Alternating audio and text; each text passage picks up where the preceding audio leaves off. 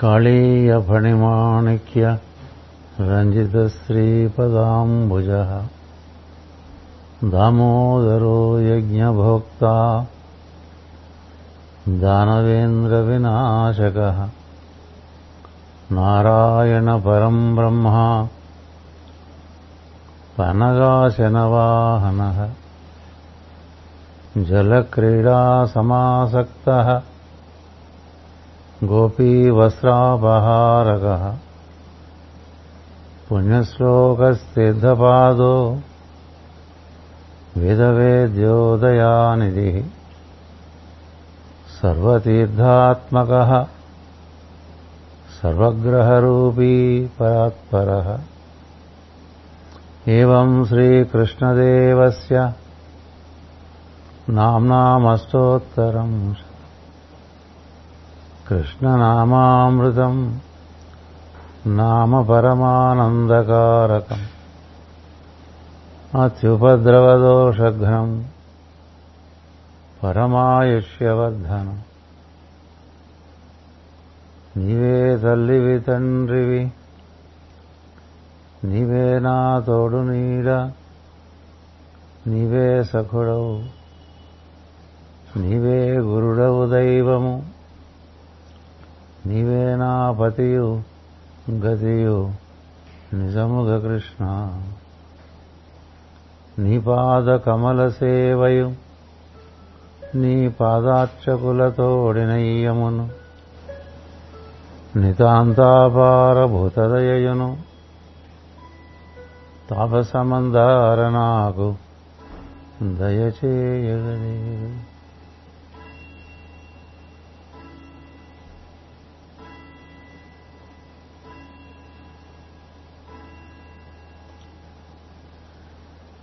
శ్రీమద్ భాగవతము పంచమ స్కంధము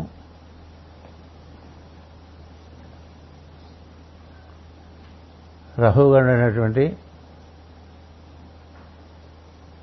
విద్వాంసుడైనటువంటి ఒక మహారాజుకు హరి అవతారమైనటువంటి భరతుడు తారసలటం. వారిరువురి మధ్య ఒక సంవాదం. సంవాదం వేరు వాదం వేరు. సమ్యక్ వాదన అంటే అవగాహన చేసుకోవడానికి చేసే ప్రయత్నంలో శ్రద్ధతో ఎదుటివారిని వింటాం. ముత్తవాదం అంటే పిడివాదంలాగా తయారవుతుంటాం ఈ రహుగణుడు విద్వాంసులు అవడం చేత భరతయందు ఉన్నటువంటి జ్ఞానమూర్తిని దర్శించి తాను ఏ గురుమూర్తిని దర్శించాలని బయలుదేరి వెళ్తున్నాడో ఆయన ఈయన రూపంలో తన దగ్గరికి కారసినట్టుగా అవగాహన చేసుకుంటాడు. అందుచేత ఈయనతోనే ప్రారంభం చేసుకుంటాడు. సత్య దర్శనానికి తను చేసే ప్రయత్నంలో తనకుండేటువంటి అవగాహన పక్కన పెట్టి గురువు గారికి ఉండే అవగాహన కూడా తెలుసుకునే ప్రయత్నం. మనకన్నా ఇంకోటి ఎక్కువ తెలుసని అనుకున్నప్పుడు వాడు చెప్పింది వినాలి అనే ఉద్దేశం మనకు ఉన్నప్పుడు మనకు తెలిసింది పక్కన పెట్టి. ఆయన చెప్పింది విని. ఆ తర్వాత మనకు తెలిసిన దాంతో దాన్ని జోడించి మనకిగా మనం సమన్వయం తెచ్చుకోవడం అనేటువంటిది ఒక ఉత్తమ శ్రేణి శిష్యునికి సంబంధించి తనకు తెలిసింది అంతా అనుకుని పిడివాదం పెట్టుకుని. ఏం చెప్పేది? అంత మళ్ళీ ఒక ప్రశ్న వేసుకుంటూ అది చెప్తే మళ్ళీ దానికి ఒక ప్రశ్న వేసుకుంటూ ఉండేవాళ్ళు ఉంటారు. అలాంటి వాడికి ఇలాంటి వాడు ఎలాగో కనబడరు.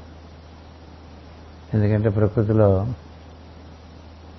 ఎవరు ఎవరికి తారసిల్లారనేది కూడా అంతర్యామి తత్వంగా సాగిపోతుంది. అందుచేత మీ ఇద్దరి మధ్య జరిగినటువంటి ఈ సంభాషణ చాలా లోతైన సంభాషణ మామూలుగా చదువుకోరు. ఎందుకంటే కొంచెం బుర్రకి బాగా రాపాడుతుంది వేడెక్కుతూ ఉంటుంది.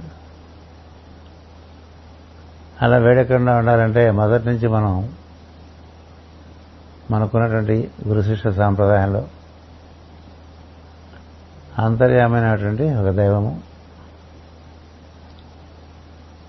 దాని మీద ప్రకృతి చేసేటువంటి విలాసము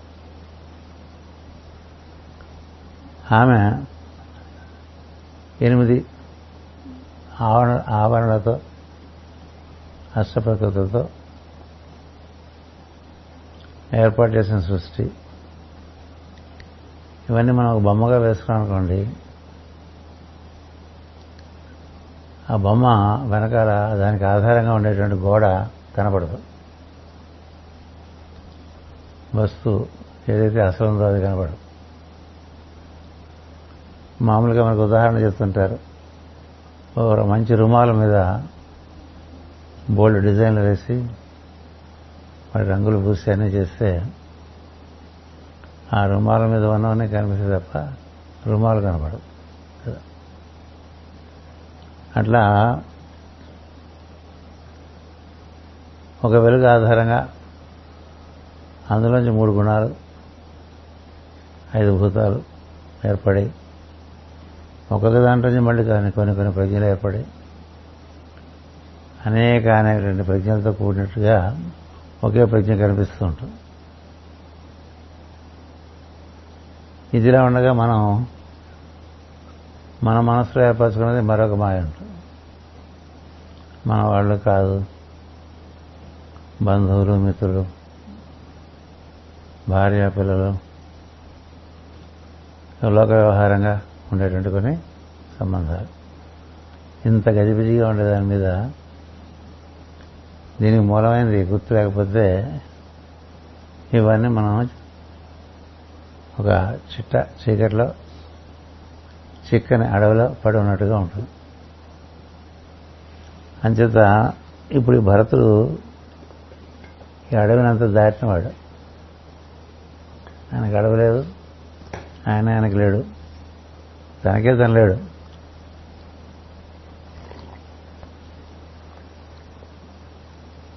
అంతర్యామే తానుగా ఉన్నాడు. అంటే ఊరికే కూర్చున్నాం అనుకోండి ఏం గుర్తు రావాలి? దైవాన్ని స్మరించడం అంటే ఏం తెలుసా? ఏమిటి స్మరిస్తా నీ మూలమే నీ దైవం. నేనంటే?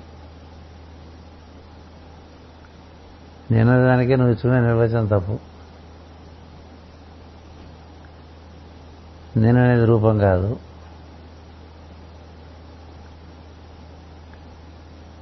నేను మనం పెట్టిన పేరు కాదు. నేనుకి మనం దర్శించే కులం గోత్రం అవన్నీ ఏం లేవు. అన్నిటికీ అది ఆధారం. అందుకని ఆత్మమూలం అర్ధదలంతో అంటాడు. బ్రహ్మ విష్ణు మహేశ్వరులకు కూడా మూలం ఏదైతే ఉందో ఏమీ లేకపోతే అందులోంచి ఏం పుట్టదు కదా. దేంట్లోంచి ఇవన్నీ పుట్టినాయో అది. దాన్ని ఈశ్వరుడు అనొచ్చు లోకం లోకంలో. పరమేశ్వరుడు అంటారు. బోళ్ళు పేర్లు పెట్టుకుంటావు. నువ్వేదో రూపం ఓ నామం ఓ రంగు. ఏమో నువ్వు పూసుకున్నావు అవన్నీ. గోడ మీద నువ్వు ఎట్లా పూసుకుంటే కనిపిస్తూ ఉంటుంది. వెండి తెర మీద బొమ్మలు ఎట్లా వేసుకుంటే అట్లా. వీటన్నిటికీ ఆధారమైన దానికి అన్నిటికీ అదే ఆధారం. నీకు నాకు కనపడుతున్న దానికి అన్నిటికీ అదే ఆధారం. దానికి ఏ పేరు పెట్టాలో తెలియక అదే ఇది ఎంతగా ఏర్పడిపోయింది కాబట్టి తానే తానుగా బ్రహ్మణం చేసింది కాబట్టి బ్రహ్మము అన్నారు. అంటే బ్రహ్మణం బ్రహ్మం అంటే దట్ విచ్ హెజ్ ఎక్స్ప్రెస్డ్ అర్థం. తను తాను వ్యక్తం చేసుకుంది. ఇట్లా. మనంతా పుట్టినప్పుడు ఎట్లా ఉన్నాం ఇప్పుడు ఎట్లా ఉన్నాం? ఎంత బ్రహ్మణం చేస్తే ఎట్లా? కానీ మన బ్రహ్మణం మంది కాదు. మన లోపల నుంచి వాడు నిర్వర్తిస్తాం మనం ఈ ఆవరణలో పడి ఉంటూ ఉంటాం. అందుకని రఘుగణుడు తను రాదనుకుని వీడెవడో ఎక్కిన పిచ్చివాడు అనుకుని మాట్లాడితే భరతుడు చెప్పిన విషయాలకి కొన్ని విషయాలకే మహాజ్ఞానం తెలుసుకుని దండం పెట్టుకుంటాడు. దండం పెట్టుకుని నువ్వు రాజు కాదు నేను నువ్వు అనుకుంటున్నట్టుగా అదేమి కాదని ఎవరైనా మీరేమిటంటే ఏం చెప్తా? మీరేమిటంటే ఏం చెప్తా నిజంగా తెలిసినట్టు ఏం చెప్పడం. చూస్తారు అంతే. నేను ఇది అంటే అంతవరకే పరిమితం. కదా అంచేత రహుగాడు అంటాడు ఇది కూడా సత్యమే కదా. నేను రాజు. నువ్వు ఒక ఈ రాజ్యంలో ఉండేటువంటి ఒక సభ్యుడు అనుకో. ఒక సిటిజన్. అది కూడా సత్యం కదన్నాడు ఆ సత్యానికి మూల సత్యం ఒకటి ఉంటే ఈ సత్యాలన్నీ ఉంటాయి. అసలు అంటే నువ్వు ఉన్నావు నువ్వు అనుకోవటం నేనున్నానని అనుకోవటం. అసలు ఇద్దరం లేవు ఒకటే ఉంది రెండుగా అనుకోవటం. ఆవరణలు దాటుతుంటే అవగాహన కూడా దాటిపోతుంటాయి ఒక ఆవరణలో ఉండే అవగాహన ఒక ఆవరణలో ఉండదు. ఒక తల్లి కూతురు అనుకోండి అదొక ఆవరణ. అంతకుముందు ఈ కూతురు ఆ తల్లికి తల్లి ఉండొచ్చు.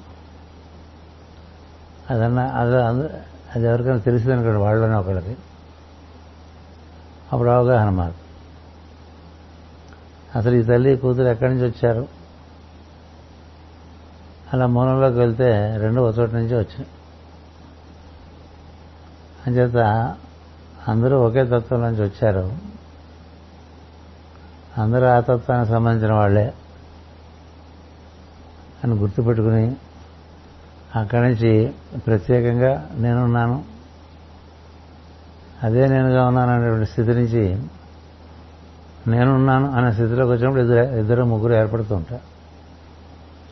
అప్పుడు వారి మధ్య ఒక ప్రతిస్పందన ఉంటుంది. అప్పుడు కొన్ని సత్యాలు వస్తాయి.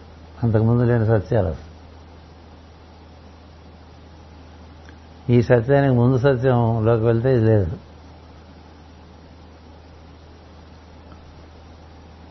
రెండు ఫ్లాట్లలో పక్క పక్కన ఒక అమ్మాయి ఒక అబ్బాయి ఉన్నారనుకోండి కలిసి పెరిగారనుకోండి వాడు పెళ్ళి చేసుకున్నారనుకోండి పెళ్ళి చేసుకుంటే భార్యాభర్తలైనటువంటి భర్త అనేటువంటి ఒక సత్యం ఒకటి ఏర్పడుతుంది. దాని ముందు సత్యం వాళ్ళ స్నేహితులు అంతకుముందు సత్యం పరిచితులు అంతకుముందు సత్యం ఇట్లా మనం వెనక్కి వెళ్తున్న కొద్దీ మూలంలోకి ఈ సత్యం అనే దాని అవగాహన మాకు వస్తుంది. ఓ తల్లికి ఒక కొడుకు పుట్టాడు. క్రమంగా ఆ కొడుకు మహాజ్ఞాని అయ్యాడు అనుకో ఆ జ్ఞాని అయినటువంటి కొడుకు ని చూసినప్పుడు తల్లికి తల్లి అనిపించదు కొడుకు అనిపించదు. నా కొడుకు వల్ల ఉన్నాడు కానీ మహాజ్ఞాని అని తెలుసు.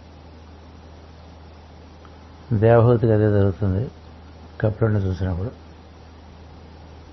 అలా మనకు ఉండేటువంటి సంబంధాలు లోక వ్యవహారాలు బట్టి ఒకరికొకరిని ఉండేటువంటి అనుబంధాలు బట్టి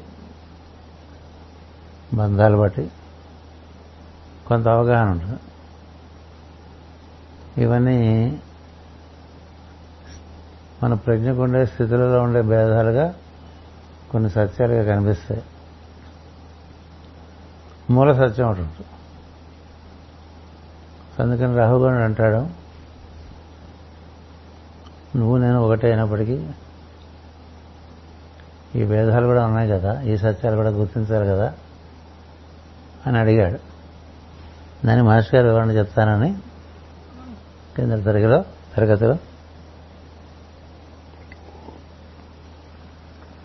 అప్పుడు ఆపేయడం జరిగింది.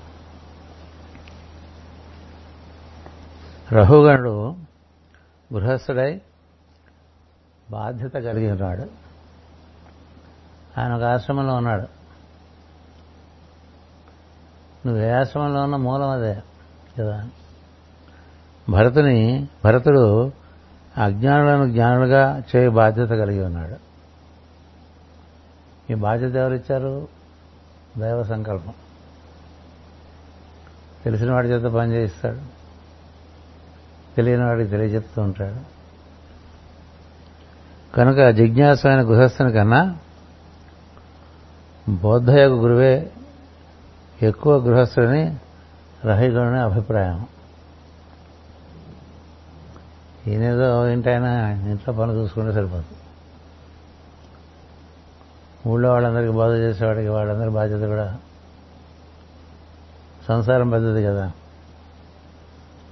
గురువుగారి సంసారం పెద్దది. గృహస్థు అయితే వాడికి ఒకటే సంసారం.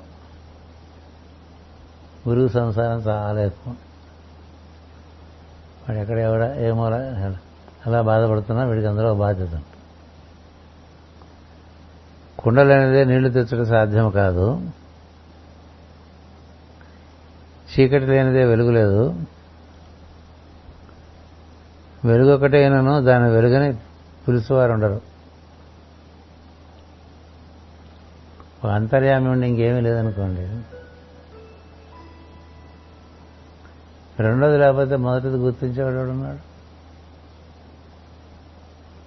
రెండోది లేకపోతే మొదటిది గుర్తి గుర్తించడానికి ఎవరున్నారు? రెండు ఒకటైపోతే నేననే జీవుడు నేననే ఈశ్వరుడితో కలిసిపోతే ఈ జీవుడు ఆ ఈశ్వరుని కీర్తించేది లేదు పూజలు చేసేది లేదు. ఈశ్వరుడికి కూడా ఆయన తోసదు అందుకని ఒకటిగా ఉంటే కొన్నాళ్ళు పోయేసరికి ఇంకోళ్ళు కావాలనిపిస్తుంది తోడు. తోడు కోసం ఒకళ్ళు తెచ్చుకుంటే అందులోంచి బోర్డు వస్తుంది కానీ ఈశ్వరుడికి ఉండేటువంటి స్వభావం ఏంటంటే సంకల్పం మాత్రం చేత తన సంకల్పాన్ని తనలోకి శిరోధానం చేసుకుని తానుగానే ఉండిపోగలడు. ఆయనలోంచి మళ్ళీ సంకల్పం వస్తే కానీ జీవులందరూ బయటికి రారు. అంచేది లోపలికి బయటికి బయటికి లోపలికి ఒక పరి జగములు వెరినిడి ఒక పరి లోపలికి కొనుతూ ఉభయము తానై సకలార్థ సాక్ష్యకు ఆ ఎకలంకుని ఆత్మతలతనని చెప్పి అది చదువుకుంటాం. అంటే ఒకటి ఇలా ఉండగా అందులోంచి అన్నీ వస్తుంటే అది అయిపోదు. ఎన్ని వచ్చిన. అది అయిపోకపోవడం దాని గొప్పదనం ఎప్పుడు ఒక వంతే వస్తుంటే మూడు వంతులు అట్లాగే ఉంటుంది అందుకని అది అనంతం అన్నారు. అపరిమితం అన్నారు. దాన్ని కొలవలేమన్నారు. అందులోంచి పరమాణువులాగా వస్తుంటారు జీవుడు అందులోకి వెళ్ళిపోయాడు అనుకోండి వీడు సుఖపడతాడు. మళ్ళీ అందులోంచి బయట రావచ్చు. ఇది బయటకు వస్తే ఇన్ని ఆవరణలు వచ్చినప్పుడు ఇన్ని రకాల సత్యాలు ఏర్పడుతూ ఉంటాయి ఇవి సత్యాలు అనుకుంటే మూలం అందుబాటులో ఉండదు. మూలను పట్టుకుని సత్యాలకు దిగుతూ ఉంటారు రోజు. నేననే ఈశ్వరుడు. తిరునాలు పట్టుకుని నేనే తిరునాలు పట్టుకుని నేనే అనే జీవుడిగా పొద్దునే దిగి వస్తే వీడికి నేనేం చేయాలి? ఎట్లా చేయాలి? చేయటం. సాయంత్రం వరకు ఏదో చేస్తుంటాడు ఈ చేయటానికి మూడు గుణాలు. మూడు గుణాల నుంచి అహంకారం బుద్ధి చిత్తం మూడు పనిచేస్తుంటాయి. ఐదు భూతాలు. ఐదు భూతాల నుంచి పంచ జ్ఞానేంద్రియాలు పంచకర్మేంద్రియాలు పంచ తన్మాతలు పంచప్రాణాలు పనిచేస్తుంటాయి. ఈ పంచ కర్మేంద్రియాలకు కానీ పంచ జ్ఞానేంద్రియాలకు కానీ పంచ ప్రాణాలకు కానీ పంచ ధర్మాతలకు కానీ ఈ మూడు గుణాలకు కానీ నీకు కానీ మూలమైన వాడు కూడా ఉన్నాడు నీలోనే. వాడితో కూర్చుంటే సుఖపడతాం. వాడితో ముడిపెట్టుకుని ఈ ఆవరణలన్నింటిలోకి దిగొస్తుండొచ్చు. మళ్ళీ ఒకసారి హరి అని పిలిస్తే అటు వెళ్ళిపోవచ్చు. అదే చెప్తుంటే పూర్వకాలం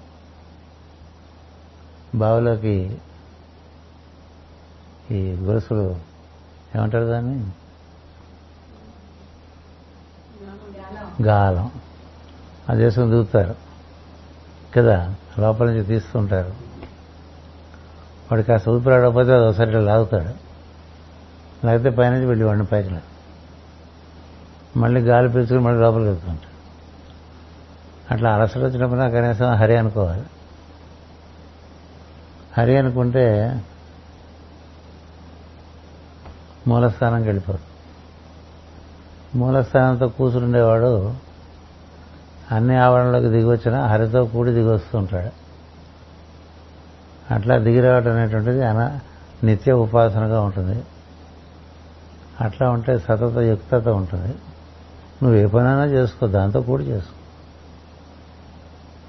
పనిచేసేవాడు గుర్తున్నాడు ఇక్కడ పనులు చేసేవాడు కూర్చున్నాడు.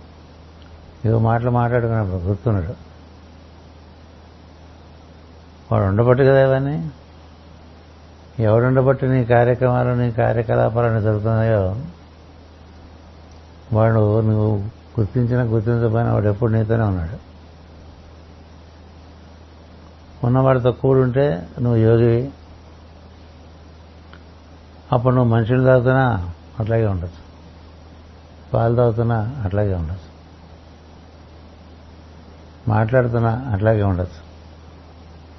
ఎప్పుడు కూడి ఉండటం అనేటువంటిది ఉండటం వల్ల వాడికి వీడికి ఒక అనుబంధం పెరుగుతుంది.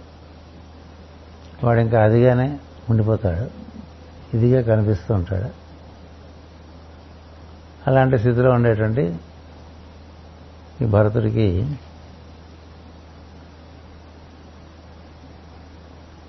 ఆయన చెప్తాడు ఈ ప్రమాణాలన్నీ ఉన్నా. సత్యమనే ఒక ప్రమాణం ఒకటి లేకపోతే ఇవన్నీ లేవు లేవో పడిపోతాయని దానికి మాదా మాస్టర్ గారు ఉదాహరణ చెప్తున్నారు. లోక విషయమునందు నమ్ముటకు కారణము ప్రమాణం. ఏదైనా నమ్మాలంటే వాడికి ఒక కానీ ప్రమాణానికి ప్రమాణం ఏమిటి?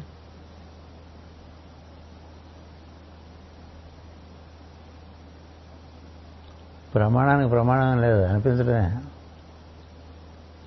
మనకి ఇక్కడ భరతున్నాడు భాగవతంలో భరతున్నట్టు కదా?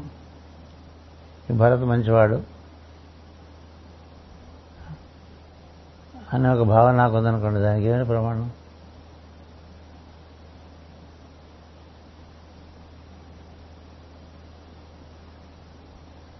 నీకు నచ్చలే. అంతే కదా ప్రమాణం. అందుకే నేను అంటాడు ఇక్కడ మాస్టర్ గారు అంటారు కానీ ప్రమాణం వల్ల నమ్మకం కలుగుతాడు అనుకుంటే కానీ కలగదు. నువ్వు అనుకున్న ప్రమాణం ఉంటుంది దానివల్ల వాడు మంచివాడు అంటానికి కాదు. ఇతడు మంచివాడని మరి ఒకడు నమ్మదలిచినతో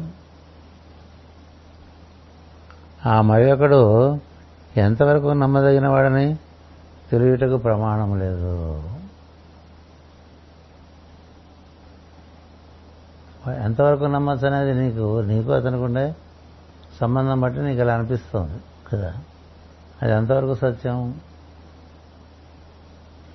అది కాలం ద్వారా ప్రమా పరిస్థితి ద్వారా సన్నివేశాల ద్వారా ఈ మనం అనుకునే అవగాహనలో మార్పులు వస్తుంటాయి కదా ఏదో అనుకున్నాం కానివ్వండి అక్కడ అంతేం లేదంటుంటాం కదా.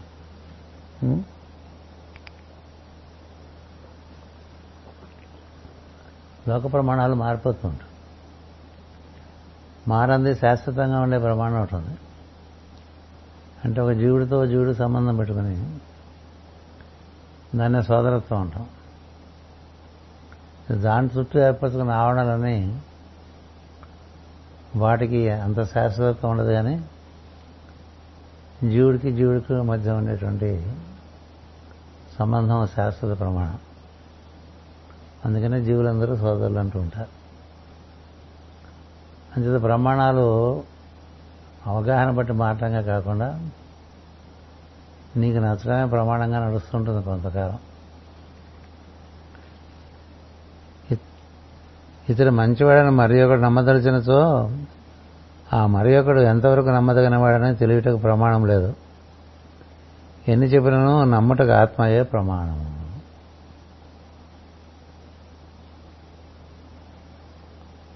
ఆయనంత గొప్పవాడేం కాదురా ఎందుకురా వాడు చుట్టూ తిరుగుతున్నావు అన్నాడు అనుకోండి ఒకడు ఏమో నాకు నచ్చాడు. దేనివల్ల నచ్చాడు తెలియదు అందుకని ఎవరు ఎవరి చుట్టూ ఎందుకు తిరుగుతారనేది కొన్ని లోకపరమైన ప్రమాణాలు కొన్ని ఉంటాయి. పనులు ఉండటం వల్ల తిరుగుతుంటారు చాలామంది లోక వ్యవహారాలు కదా? ఆత్మతత్వాన్ని దాని మీద ఆసక్తి కలిగి అందులో తిరుగుతున్న వాడికి ఏమైనా నచ్చాడు అనుకోండి నచ్చినంతకాలం వాడుతూ ఉంటాడు. ఎందుకంటే ప్రమాణం ఆత్మ పెట్టుకున్నాడు కదా. ఇక ఆత్మకి ప్రమాణం ఇంకా పైన పరమాత్మే. జీవాత్మకి పరమాత్మకి పెద్ద తేడా లేదు. ఒకటే గుమ్మం.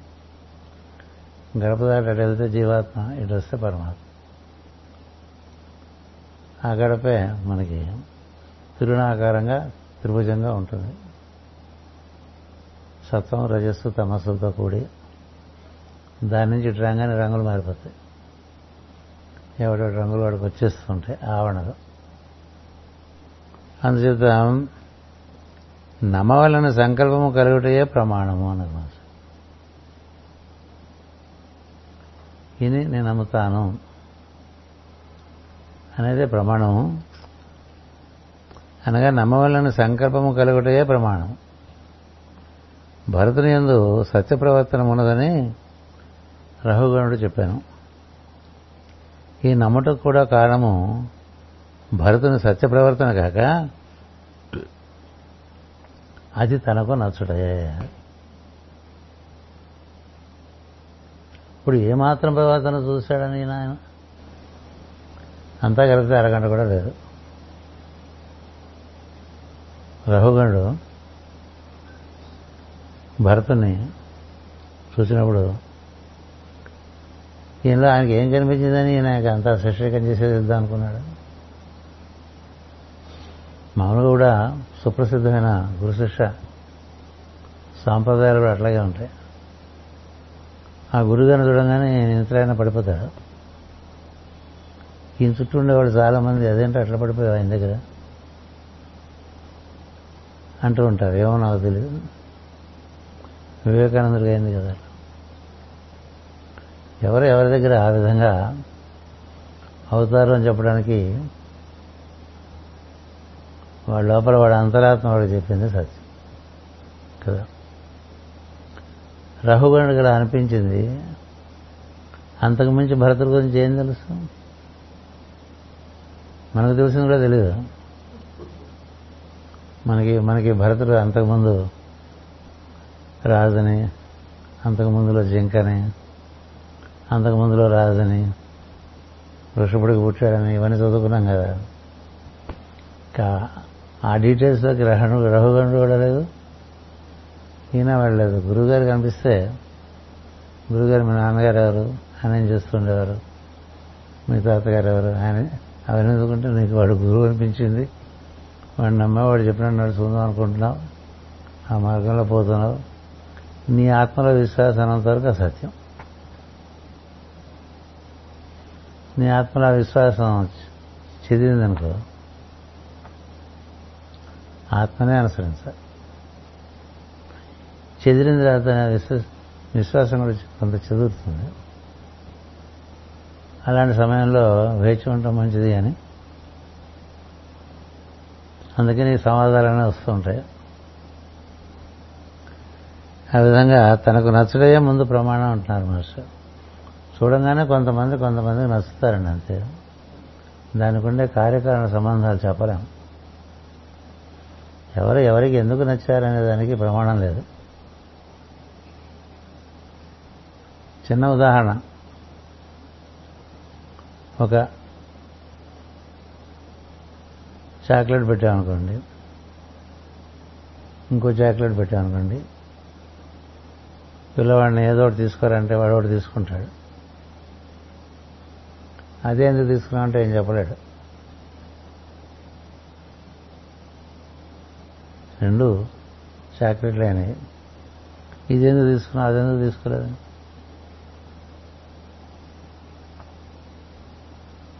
పది వస్తువులు ఒకే రకంగా ఉండేవి. బజార్లో పెడితే ఆ వస్తువు కొనుక్కోవడానికి మనం వెళ్ళినప్పుడు పది ఒకటే మోడల్. ఆ పదిలో నువ్వు ఒకటి తీస్తావు కదా. అదేందుకు తీసే పక్కది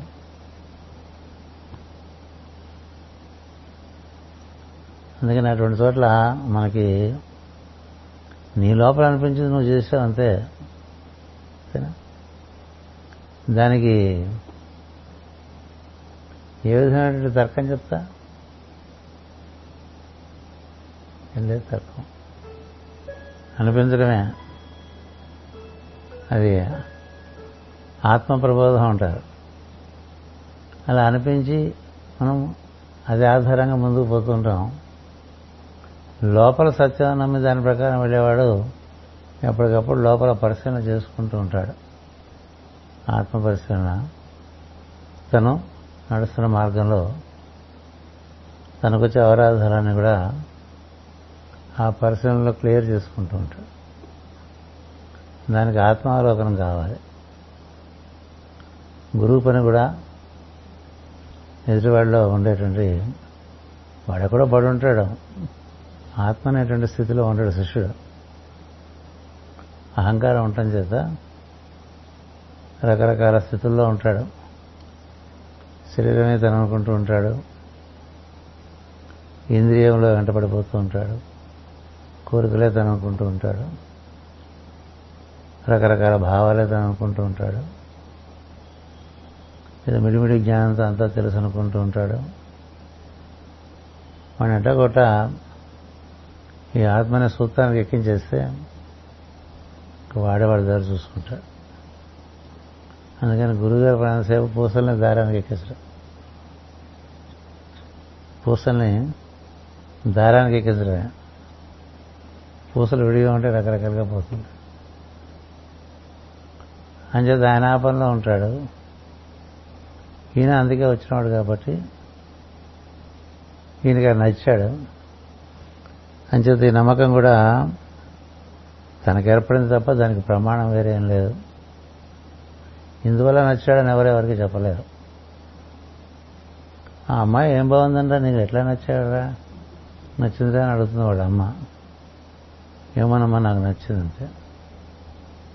అయిపోలే. అందుకే మనకి సామెతలు వచ్చినాయి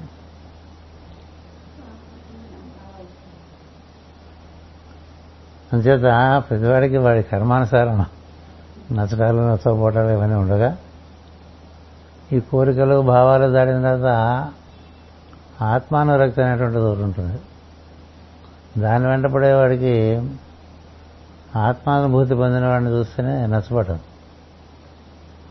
మిగతా వారితో అంత అనురక్తి ఉండదు. ఎందుకంటే వాళ్ళ కార్యక్రమాలు వేరు మన కార్యక్రమాలు వేరు. అందుచేత మంచివారు ఎందు నమ్మకం లేని వారందరూ మాస్టర్ ప్రశ్న. ప్రశ్న మంచివాడైతే నచ్చాలని అక్కడ ఉందా? నీకు నచ్చాడు తప్ప వాడు మంచివాడని కాదు అక్కడ. మనకి నచ్చిన అందరు మంచివాళ్ళేనా? అది కూడా చూడండి.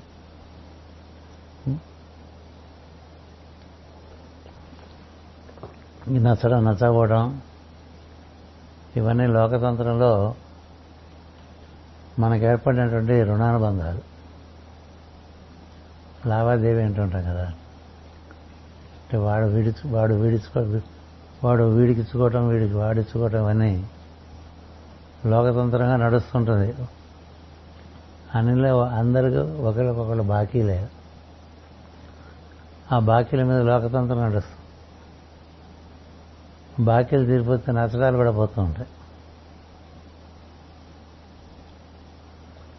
ఎంతో దగ్గర అనుబంధాలు కూడా పోతూ ఉంటాయి. ఎందుకంటే నీకు బాకీ లేదు. అందుకని అంతా రుణానుబంధంగా నడుస్తుంది లోకం. ఆత్మానుబంధంగా నడుస్తుంటుంది గురు శిష్య సాంప్రదాయం. అది శాశ్వతం. ఇదంత శాశ్వతం కాదు. కొంతమందికి అప్పుడప్పుడు గురువుగారు చెప్తున్నారు ఏమిటి అంత టైం ఇచ్చేస్తున్నారు? వాళ్ళకి అంతంత సమయం ఖర్చు పెడుతున్నారు ధనం ఖర్చు పెడుతున్నారు బోళ్ళు జ్ఞానం ఇస్తున్నారు. అందరికీ అలా చేయడు కదా. అంటే గురువుగా చెప్పారు కర్మ ఆయన కర్మ. తీర్చుకుంటే పోతుంది. చెప్పే కదా నిన్న క్లాస్లో చెప్తున్నాను. మెరీ లైఫ్లో. ఏది? అమృతత్వం వచ్చిన తర్వాత కూడా ఇంకా కర్మ ఉంటుంది భూమి మీద. అందుకని గురువుగారు రుణాలు తీర్చేసుకుంటూ ముందు పోతూ ఉంటాడు. ఆత్మతో అనుబంధం పెట్టుకుని. రుణానుబంధాలు శాశ్వతం కాదు ఆత్మానుబంధం శాశ్వతం. అందుకని బంధుత్వాలు మిత్రత్వాలు అవన్నీ వచ్చిపోతుంటాయి ఆత్మానుబంధం జన్మ జన్మలకి వస్తుంది. వాళ్ళు కలిసి నడుస్తుంటారు అందుచేత ప్రమాణం నమ్మదలిచిన వాడు మంచివాడు ఒకటే ప్రమాణం. మంచివాడు కాకపోతే ఏం చేస్తావు? నీ వాక్యములందు నాకు నమ్మకం కలగలేదు కానీ కలగలేదని రఘుగరుని పలికినం. అనగా అజ్ఞానం పోగొట్టిన వాక్యములే కానీ నా నమ్మకం అంతవరకు పూర్తిగా నమ్మేంతవరకు పెరగలేదన్నాడు ఆయన. అని అర్థము ఆ పలుకులుని బ్రాహ్మణుడు బదులు పలికాను. లోక వ్యవహారం నందు నిత్యత్వము ఉపాధిపై ఆధారపడినదే కానీ లోక వ్యవహారంలో సత్యమైన నిత్యత్వం కాదు. అట్లా ఒక వాక్యం చెప్తే ఏమర్థం అవుతుంది? ఇందాక చెప్పినంతా చెప్తే అర్థం. కదా? మనకి ఒకరితో ఒకటి ఉండే సంబంధం అనేటువంటిది అది శాశ్వతం శాశ్వత సంబంధం కావాలంటే ఆత్మానుబంధం ఒకటి శాశ్వతం. మిగతా అనుబంధాలు వస్తూ ఉంటాయి పోతూ ఉంటాయి మారుతూ ఉంటాయి. జన్మలు మారితే అలాగ మారిపోతాయి.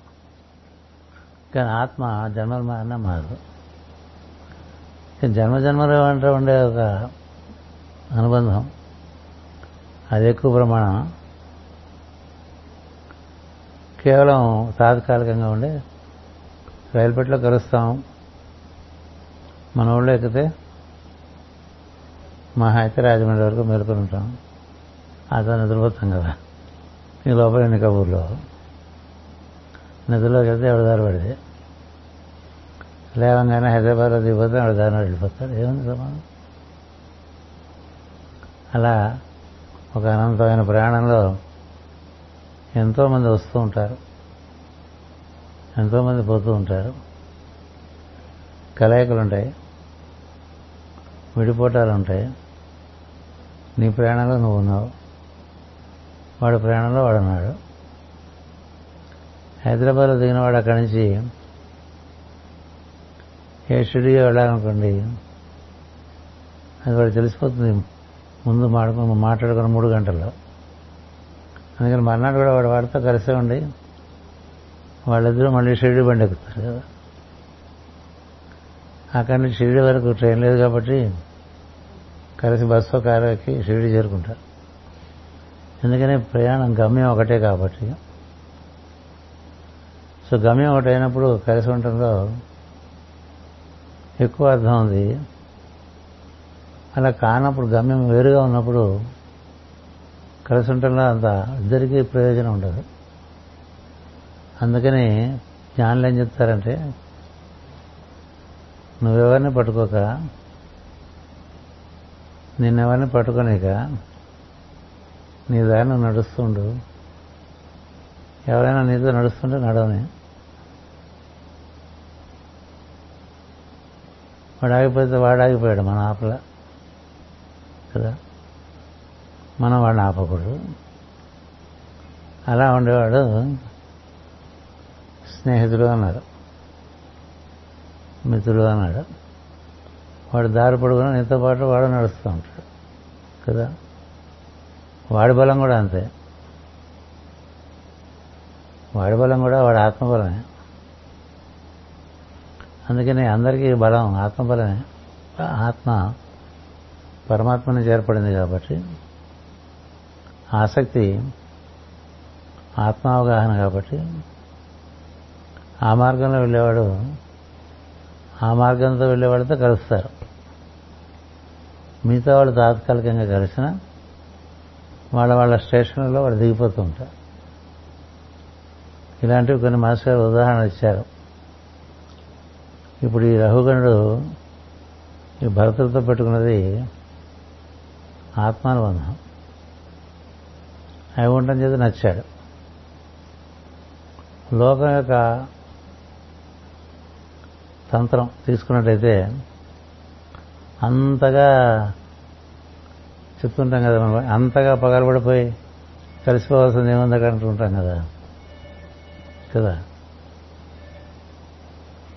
ఒకసారి జీవితంలో ఇంట్లో వాళ్ళకన్నా బయట వాళ్ళు ఎక్కువైపోతుంటారు.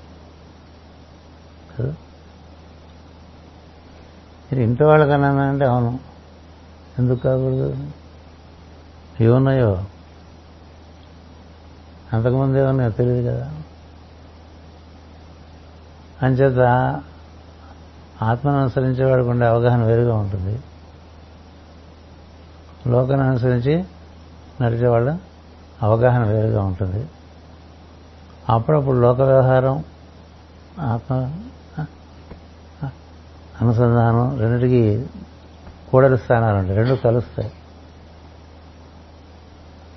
అంచేత మన దృష్టి ఆత్మపరంగా ఉంటే కలిసినప్పుడు కలుస్తుంది కలవనప్పుడు కలదు నిదానం వెళ్తూ ఉంటాం. ఇలాంటివి ఉన్నాయి కదా ఇందులో ఏది ప్రమాణం అనేది ఆయనకి? ఇప్పుడు రాజుగా ఒక సత్యం ఉంది ఆయనకి. శిష్యుడిగా ఒక సత్యం ఏర్పడింది. భరతుడు బోధగా ఓ సత్యం దైవంగా ఒక సత్యం పెట్టుకున్నాడు అడిగినా ఆయన పెట్టుకోలే. భరతుడు తనే నిర్వచించుకోలే. నేను గురువుని అనలేదుగా భరతుడు. నేను అనుకున్నాడు. నేను గురువుని అనుకునేవాడు మూర్ఖుడు. ఎవరు గురువు అంటే నేను నేనైనా నేనే గురువు. వాడికి వాడెవరో తెలుసు. ఆ పైవాడు ఏం చెప్తే వీడు చేస్తూ ఉంటాడు. వాడికి వాడే ప్రమాణం. అక్కడి నుంచి సంకల్పమే నిర్వర్తిస్తూ ఉంటాడు. అక్కడి నుంచి వచ్చిన జ్ఞానమే చెప్తూ ఉంటాడు. అక్కడి నుంచి చేయవలసిన పనులే చేస్తూ.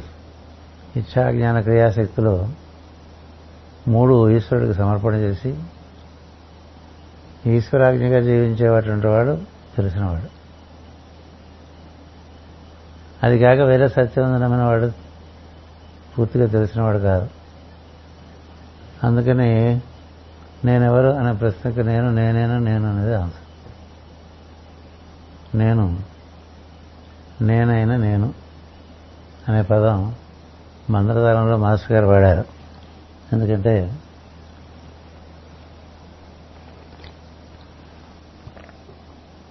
అంతకన్నా పదాలు లేక దాని పేరు నేనే. మనకు కూడా ఆ పేరే పెట్టేసి మన పేరు నేనే. ఈ నేను ఆ నేను అయిపోయింది ఆ నేను ఈ నేనుగా ఉంది. అందుకని ఎవరు నువ్వు అంటే నేను నేనే నేను. దాన్ని ఇంగ్లీష్లో ఐఆమ్ దట్ ఐఆమ్ అన్న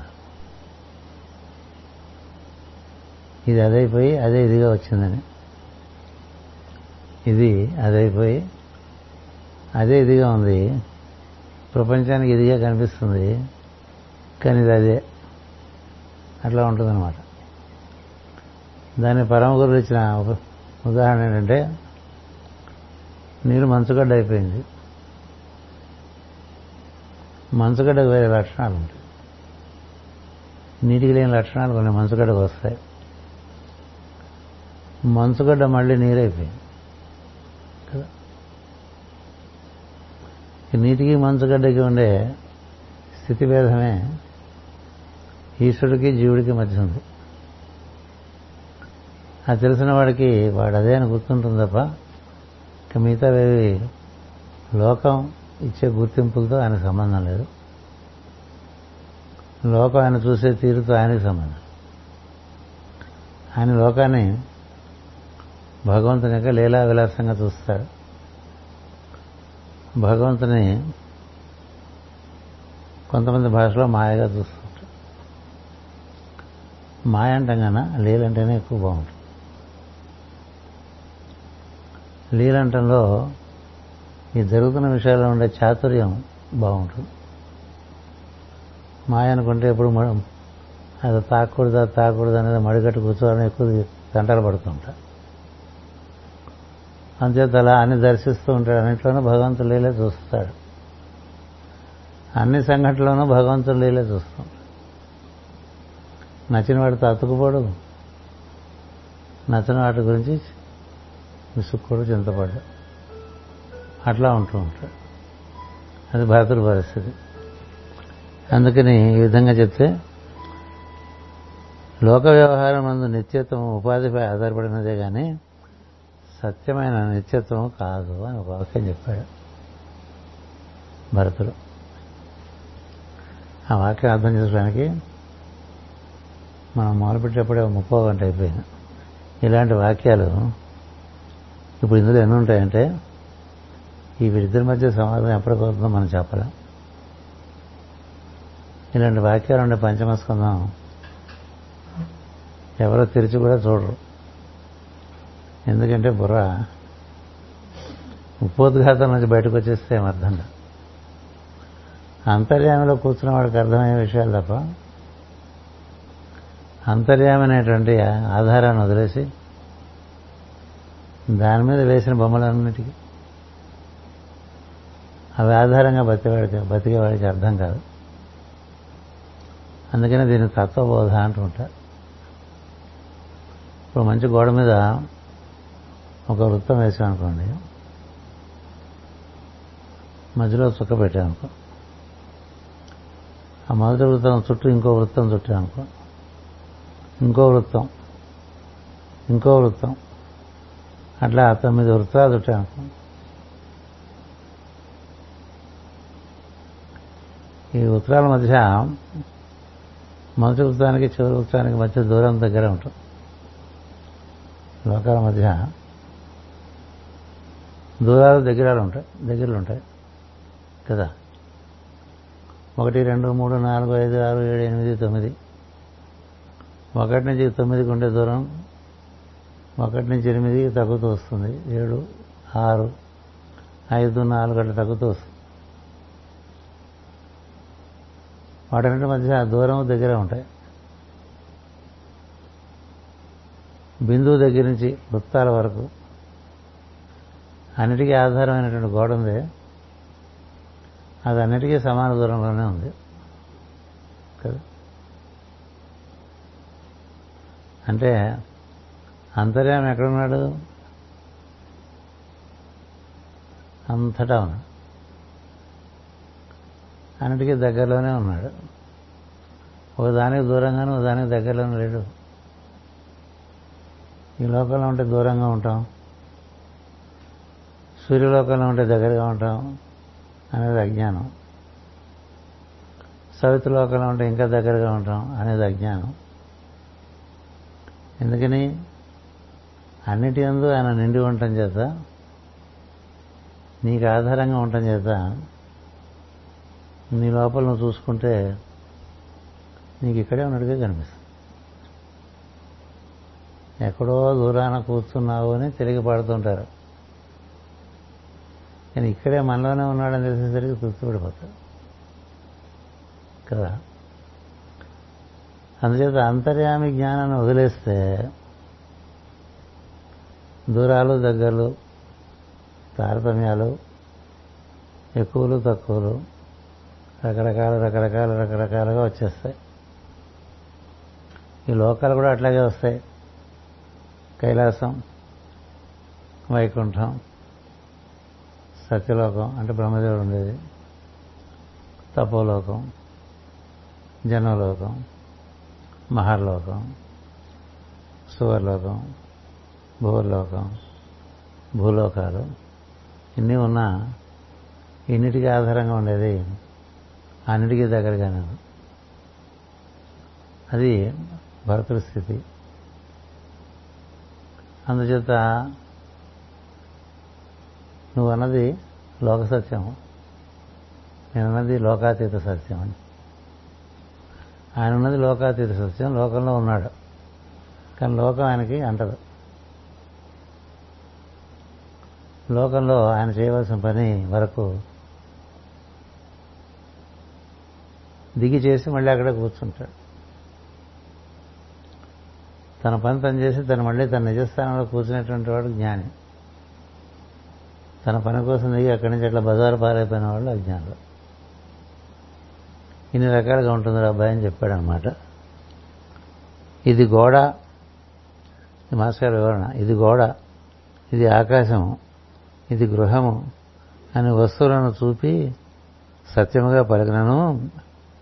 గోడ ఆకాశము మొదలగు పేర్లు పేర్కొనవని అందున్నవే కానీ పేర్కొనబడి వస్తువునందు లేవు.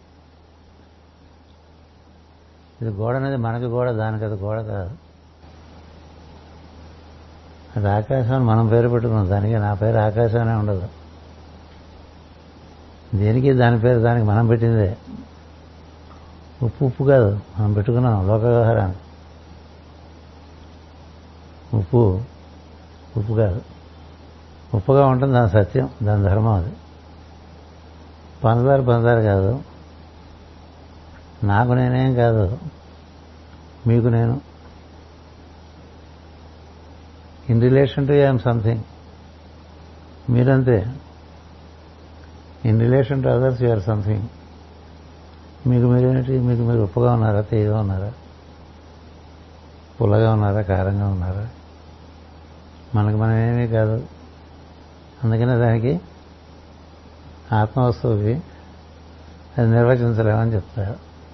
అది ఉన్నదనే సత్యం తప్ప అది ఇలా ఉంది అని చెప్పలేం. దాని స్పందన ఉంటుంది దానికి వెలుగు ఉంటుంది. అంతకుమించి ఉండదు అక్కడ. అది మొత్తం స్పందనలో కలిసిపోతూ ఉంటుంది మళ్ళీ విడిపడుస్తూ ఉంటుంది అలా ఉంటూ ఉంటుంది అది. దాన్ని వర్ణించలేక నానా బాధపడ్డారు కవుల ఋషులు మహర్షులు. ఇన్ని గ్రంథాలు ఎందుకు వచ్చినాయంటే ఇది ఎట్లయినా ఎక్కించాలి జీవులకనే వాళ్ళ తపన. ఎక్కించుకుందామన్న తపన జీవుడు లేకపోతే ఈ ప్రపంచం నిండా ఎన్ని బుక్కులు ఉన్నా ఉపయోగం లేదు. ఎన్ని గ్రంథాలు ఉన్నా ఉపయోగం లేదు. గ్రంథాలు మనకు ఈ లోకంలో ఒక ఉపాధి. తెలుసుకోవాలి నన్ను నేను అనేటువంటి తపన పుట్టినవాడికి ఆ తపనే సత్యమైన ప్రమాణం. అది అన్నిట్లోనూ దాంట్లోకి పాకేస్తుంది అన్నిట్లోకి పాకేస్తూ ఉంటుంది. తపనన్న వాడికి అన్నీ అదే కనిపి అదే అన్ని చోట్ల కనిపిస్తుంది. తపనైన వాడికి ఏదో కాసేపు. అది కాని సమయం ఎక్కువ ఉంటుంది. అది అయి ఉన్న సమయం తక్కువ ఉంటుంది. కదా? కుంపటి మీద ఒక గిన్నె పెట్టి అందులో కడిగిన బియ్యం వేసి నీళ్ళు పోసాం. ఈ బియ్యం అన్నం అవ్వాలంటే అగ్ని కావాలి కదా. అది వెలిగించామనుకోండి పోయి. పొయ్యి వెలిగిన తర్వాత దాని వేడిమి గిన్నెకి అంటుకుంటుంది గిన్నె వేడిమి నీళ్ళకి అంటుకుంటుంది నీళ్ళ వేడిమి గింజ కంటుకుంటాం గింజ ఉడుకుతుంది. ఎంతవరకు వెళ్ళింది అగ్ని ప్రభ? పొయ్యిలో ఉండే అగ్ని కాదు కదా అది. బియ్యం అగ్నిలో వేసేస్తే అన్నం అవుదుగా అట్లా ఇన్ని పొరలతో కూర్చున్న వేసి కూర్చున్న జీవుడికి వాడు లోపల అగ్ని పుడితే అక్కడి నుంచి మొదలైతే యావరణంలోకి వాడే పాకేస్తాడు. తన చుట్టూ ఉండేది కూడా అదే కనిపిస్తుంటుంది వాడికి. వాడి క్రమంగా ఓహో ఉన్నది ఒకటే. అదే మనలో మనలాగా ఉందని తెలుసు. మనం ఒకళ్ళు ఉన్నాం అనే భ్రమతో ఉన్నాం. అది కూడా ఆయన ఇచ్చిన భ్రమే. తనలాగే ఉండిపోతే ఏమడుకుంటాడు అందుకని వాడు వాడు ఉన్నట్టుగా తయారు చేస్తాడు వాడిని. వాడు వాడనుకుని ఆడుకుంటూ ఉంటే వీడు చూస్తుంటాడు. అంచేత ఇన్ని మార్పులు చెందే వాటిలో మార్పు చెందగా ఉండే చెందకుండా వాటి ఉండేదాన్ని గమనిస్తూ ఉండటానికి కావాల్సింది ఒకటే తపన. తపన లేనిదే తపస్సు లేదు. ఏవేవో చేస్తూ మనం ఊరికే ఫీల్ అయిపోతుంటే ఒక పొగ ఒక పొగతో కూడినటువంటి ఒక లోకంలో ప్రవేశిస్తాం. ఇక ఆ పొగలో ఏవో నీ తోచినవన్నీ సత్యం అనిపిస్తాం. అవి భ్రమలుగా ఉంటాయి భ్రాంతులుగా ఉంటాయి మనం ఏదో అయిపోయా అనిపిస్తూ ఉంటాయి ఇంకా మరి అందులోంచి బయట తీసుకురావటం ఇంకొంచెం ఇబ్బంది.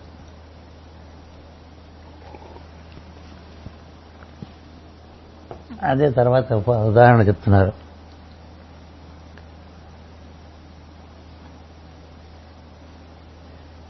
ఇతడు నా భావమరిది అనే సత్యము పరిచయం చేసినను భావమరిది పరిచయం చేసిన వానికే కానీ చేయబడిన చేయబడిన వాని ఎందు లేదు కదా.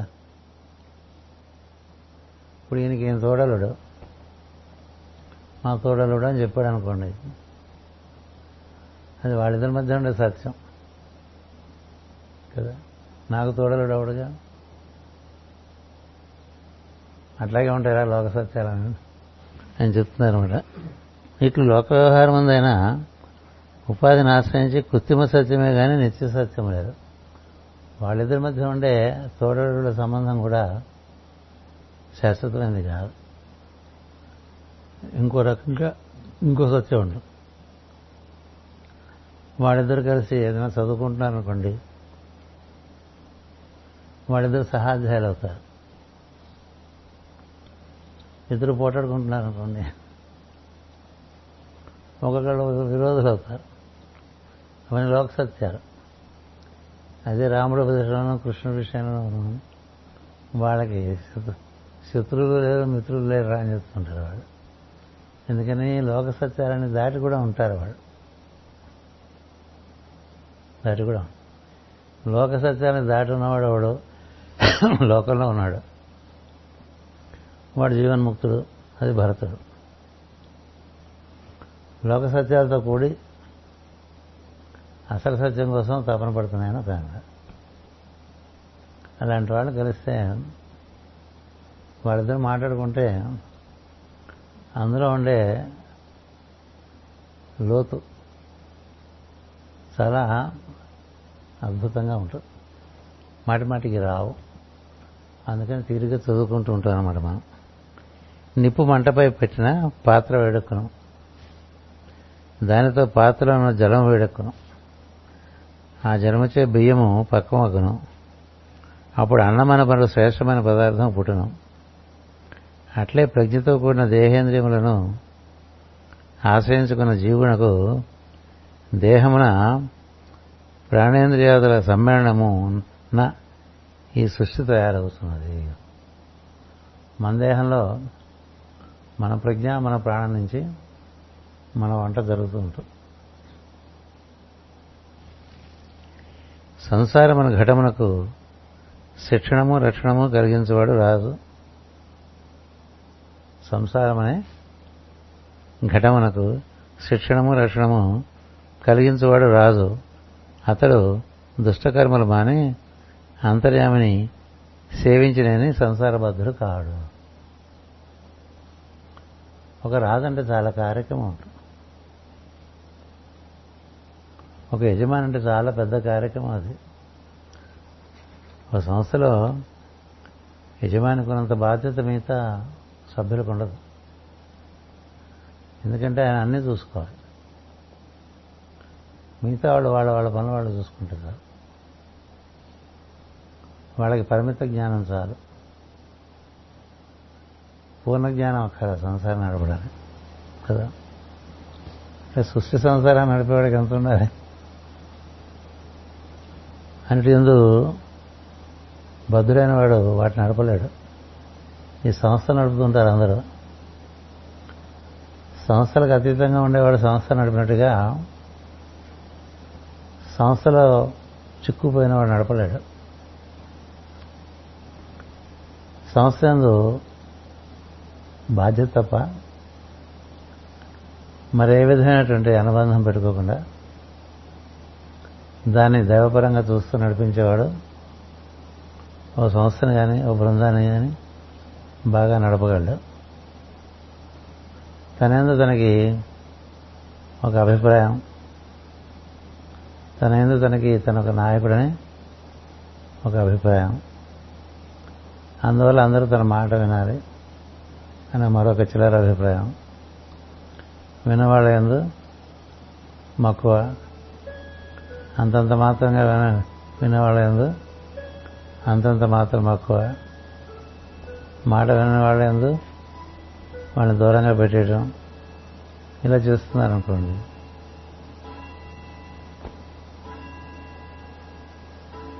ఏ పదవి వాడికి ఇచ్చారో ఆ పదవి వాడిని ఎరకబెట్టేస్తారు ఎందుకంటే నాయకుడు అంటే అర్థం ఇక్కడ చెప్పారు. నీ బృందంలో ఉండేవాళ్ళందరినీ రక్షించడం పోషించడం నీ బాధ్యత. ఎవడు రాదు రక్షించేవాడు పోషించేవాడు. బృందంలో ఎవరికి పోషణ లేదో వాళ్ళ గురించి ఆలోచించాలి. బృందంలో ఎవరికి రక్షణ లేదో వాళ్ళ గురించి ఆలోచించాలి. అందరి యొక్క బాగోగులు ఆలోచించాలి. ఇష్ట ఇష్టాలు పట్టుకుని బృందాలు నడపకూడదు. నడిపితే ఇరుక్కుపోతాం. అహంకారంలో బృందమే అంతర్యామి. అంతర్యామి అంతా అనేక రకాలుగా ఆడుతూ ఉంటాడు. అసలు అందరూ మన మాట ఎందుకు వినాలి? అని ఉందనుకోండి మనకి. సుఖపడిపోతాం మనకు తోచింది చెప్తాం. అది బ్రాహ్మణ ధర్మం. కానీ రాజధర్మం వేరుగా ఉంటుంది. ఆయన పరిపాలించాలి ఆయన పోషించాలి. ఆయన రక్షించాలి. రక్షించే విషయంలో బాధ్యత వచ్చినప్పుడు అవసరమైతే శిక్షించాలి కూడా. ఇవన్నీ సమాన దృష్టితో చేయాలి. కానీ నువ్వు అంతర్యామి దృష్టి నీకు ఉందనుకో ఈ కార్యక్రమాలన్నీ సవ్యంగా నడిచిపోతాయి. రాజులు యోగులు అవ్వడం కష్టం. ఒక సామాన్యుడు యోగి అవటం వేరు. ఒక రాజు యోగి అవటం వేరు. రాజు యోగి ఎట్లా అంటే రాజ్యాన్ని లోక పరిపాలన సమర్థవంతంగానే ఉంటుంది. అటు దైవ సాన్నిధ్యం అనుభూతి ఉంటుంది.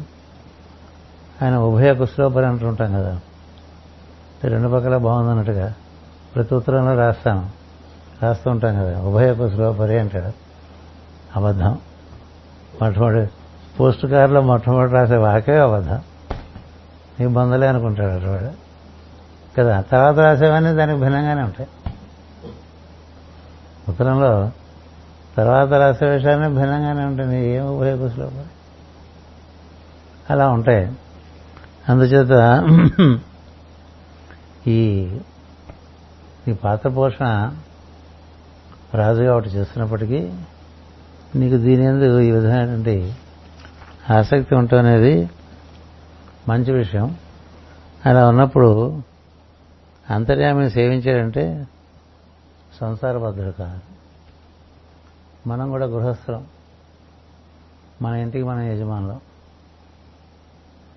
గృహం అంటే మనం కట్టుకుని ఇల్లు అదొక అర్థం. ఆ ఇంట్లో ఉండేవాడు. అసలు శరీరమే గృహం. దాని లోపల చాలామంది ఉన్నారు. బోర్డు ప్రజ్ఞలు ఉన్నాయి. వాడికి నిన్నే యజమానిగా పెట్టాడు ఈశ్వరుడు. నీ కళ్ళు బాగుండేది నువ్వు చూసుకో. నీ చెవులు బాగుండేది నువ్వు చూసుకో. నీ ముక్కు బాగుండేది నువ్వు చూసుకో. నీ అంగాలన్నీ బాగుండేది నువ్వు చూసుకో. అవి నీకోసం ఇచ్చాను. చక్కగా వాటిని వినియోగించుకో వాటిని పోషించుకో వాటిని రక్షించుకో. అంతేకాదన్నాడు. అలా అందులోనే మునిగిపోగలరా? ఇది రోజు దీన్ని నలుగు పెట్టుకోవటం నూనె పూసుకొని ఈ గోళ్ళు తీసుకోవటం విడిగా రంగులు పూసుకోవటం ఎంత పట్ట వంగకపోయినా కాలి గోళ్ళు కూడా వాటి గోళ్ళు తీసుకోవడం రంగులు పూసుకోవటం తలకి రంగులు పూసుకోవటం కనుబొమ్మలకి రంగులు పూసుకోవటం అట్లా అన్ని విషయాల్లోనూ ఆపాద మస్తకం ఉంటుంది కదా. అట్లాగే ఇంద్రియ పోషణం కోరికల పోషణం భావ పోషణం అంతే అందుకే నా శరీరం ఇచ్చారు. ఇంకా ఎన్నో ఉన్నాయి శరీరంలో నువ్వు దర్శించగలిగినవి ఆనందించగలిగినవి అనుభవించగలిగినవి. నీకు తెలిసిన మూడు లోకాలే. అవి అంతంత మాత్రమే. ఇంకా ఏడు లోకాలు తెలుసుకోవాల్సి ఉన్నాయి. పొందు ఆనందం ఇంకా పొందు ఇంకా పొందు ఇంకా పొందు.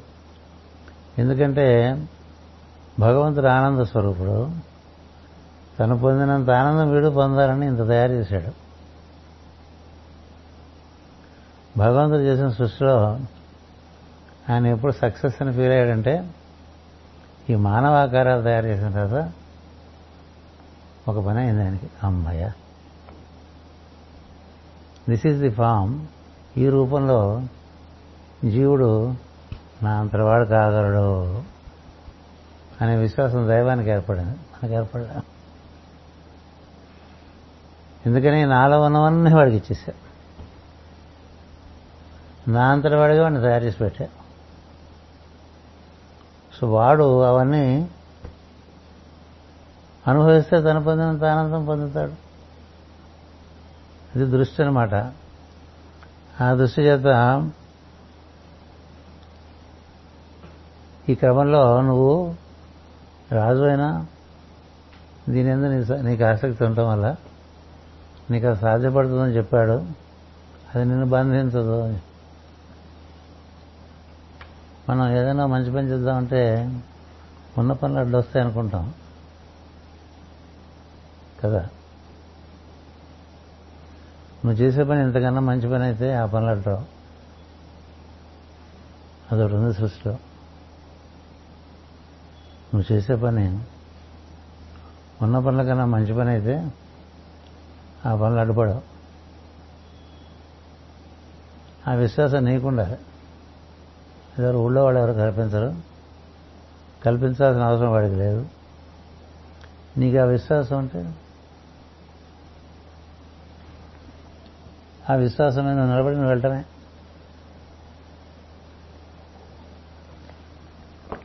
అప్పుడు సర్దుకుంటాయి. కదా? ప్రాక్టీస్ పెట్టుకుని ప్రపంచం అంతా తిరిగితే ప్రాక్టీస్ ఏమైపోతుందని అడిగారు. మా గురువుగారిని నా గురించి. అది అతను చేసుకుని నేనేమని అతను అడగను? ప్రాక్టీస్ బాగుంటుందని నా నమ్మకం. ప్రాక్టీస్ ఎంత బాగుందంటే ఎవరికి అంత బాగాలేదు చిన్న విషయాలు పెద్ద విషయాలు లోబడి ఉంటాయి. అందుకని పెద్ద విషయం మీద నీకు నమ్మకం ఉండాలి. పెద్ద అంటే ఆత్మానుభూతి ఆత్మానురక్తి ఆత్మజ్ఞానం దాని తర్వాత మిగతా విషయాలు. విద్యలు కూడా అంత ప్రధానం కాదు. శాస్త్రాలు రకరకాల విద్యలు. అవి నీకు ఉపకరణాలే తప్ప ఆత్మజ్ఞానికి కావాల్సింది తనలో ఉండే ఈశ్వరుడితో అనుసంధానం చెందడమే అది అన్నింటిలోకి వ్యాప్తి చెందుతుంది. నువ్వు చేసే ప్రతి పనిలోకి వెళ్ళిపోతుంది అది. నీలో ఉండే చెప్పాను అగ్ని పాకినట్టు అది నీ కుటుంబంలోకి పాకుతుంది. కుటుంబ వాళ్ళు బాగుంటారు. నీ కార్యాలయంలోకి పాకుతుంది. అక్కడ వాళ్ళు బాగుంటారు. నీ బంధుమిత్రుల్లోకి పాకుతుంది. పాకిన చోట కదా పాకిన నువ్వు కాదు పాకించేవాడు.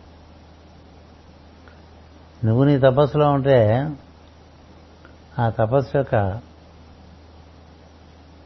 ప్రభ చుట్టుపక్కలంతా వ్యాప్తి చెందుతుంది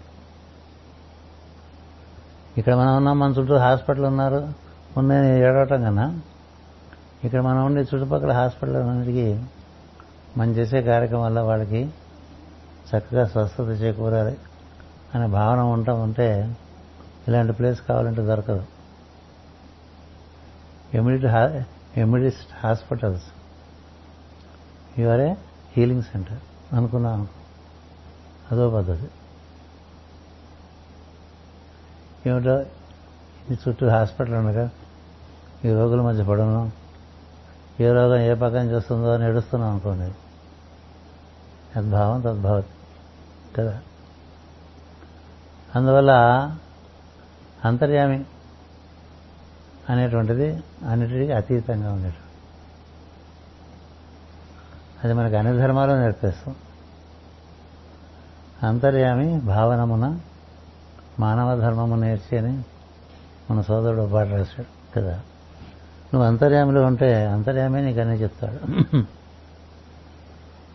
అంతర్యామి నీ అందంత వ్యాప్తి చెంది ఉన్నాడు నీకు. నీ ప్రాణానికి నీ ప్రజ్ఞ కూడా ఆయనే ఆధారం. నీ ప్రాణం నీ చేతిలో లేదు. ఎందుకు ఊరికే తపన పడతావు? ఆయన చేతిలో. నీ ప్రజ్ఞ కూడా నీ చేతిలో లేదు. ఆయన చేతిలో ఉంది. అన్నిటికీ ఆయన ఆధారం అనుకున్నప్పుడు ఆయన ఆధారం అనే భావంతో ఆయనతో అనుసంధానం పెట్టుకుని మనం ఉన్నాం అనుకోండి. మనకి కలగవలసిన భావాలు అంటే సంకల్పాలు సవ్యంగా కలగటం తదనుగుణ జ్ఞానం లభించడం ఆ క్రియలు నిర్వర్తించుకోవడం ఇలా సాగిపోతూ ఉంటుంది జీవితం. మనం చాలా రుణగ్రస్తులై ఉండటం చేత లోకంలో. రుణానుబంధంగా కర్మానుబంధంగా మన కొన్ని కొన్ని ప్రారంభ కర్మలు వస్తూ ఉంటాయి. వాటి ఎందు కూడా అంతర్యామనే దర్శిస్తూ జీవిస్తుంటాయి అప్పుడు అంతరాయాలు కూడా ఉండవు. అంతరాయ రూపంలో కూడా అంతర్యామే ఉన్నాడనుకుంటే అది వాసుదేవ ఉపాసన. ఇలా భాగవత మార్గంలో అంతర్యామి కానిదేం లేనటువంటి ఒక స్థితి ఉంటుంది. అది అన్నిట్లోనూ చూడచ్చు. ఏం చూస్తున్నా అంతర్యామిలో చూస్తున్నాం అనేది పాఠం. ఇలా వాక్యాలు చాలా ఉన్నాయి. తీరిగ్గా తత్వబోధ చేసుకుంటున్నాం.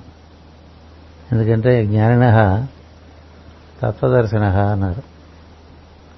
తత్వాన్ని దర్శించిన వాడు జ్ఞాని ఆయన ఇచ్చేది కూడా జ్ఞానమే. అంతేగాని ముహూర్తాలు పెట్టడం పెళ్ళిళ్ళు చేయించడం ఇవన్నీ లోక వ్యవహారాలు. రక్షణ పోషణ వ్యవహారాలు లోక వ్యవహారాలు. గురుగారు ఇది ముహూర్తం పెట్టుకుంటే గొప్ప నువ్వే పెట్టుకోవచ్చు. నువ్వు గురుగారి దగ్గర పొందాల్సింది ఏంటంటే ఈశ్వరానుసంధానానికి కావాల్సినటువంటి బలం. అది నీ ఎందుకు కలిగిందనుకో ఇవన్నీ అందులో ఇతర విషయంలో ఎందు ఆసక్తి ఉండే వాళ్ళకి గురువుగారు ఒకే దృష్టి ఉండి ఉంటుంది కాబట్టి అతనున్న పరిస్థితి నుంచి అతను కొంత ఉద్ధరింపబడటానికి తర్వాత మెట్టిస్తూ ఉంటాడు. ఆయన ఇప్పుడు అంతర్యామతో కూడే ఉంటాడు.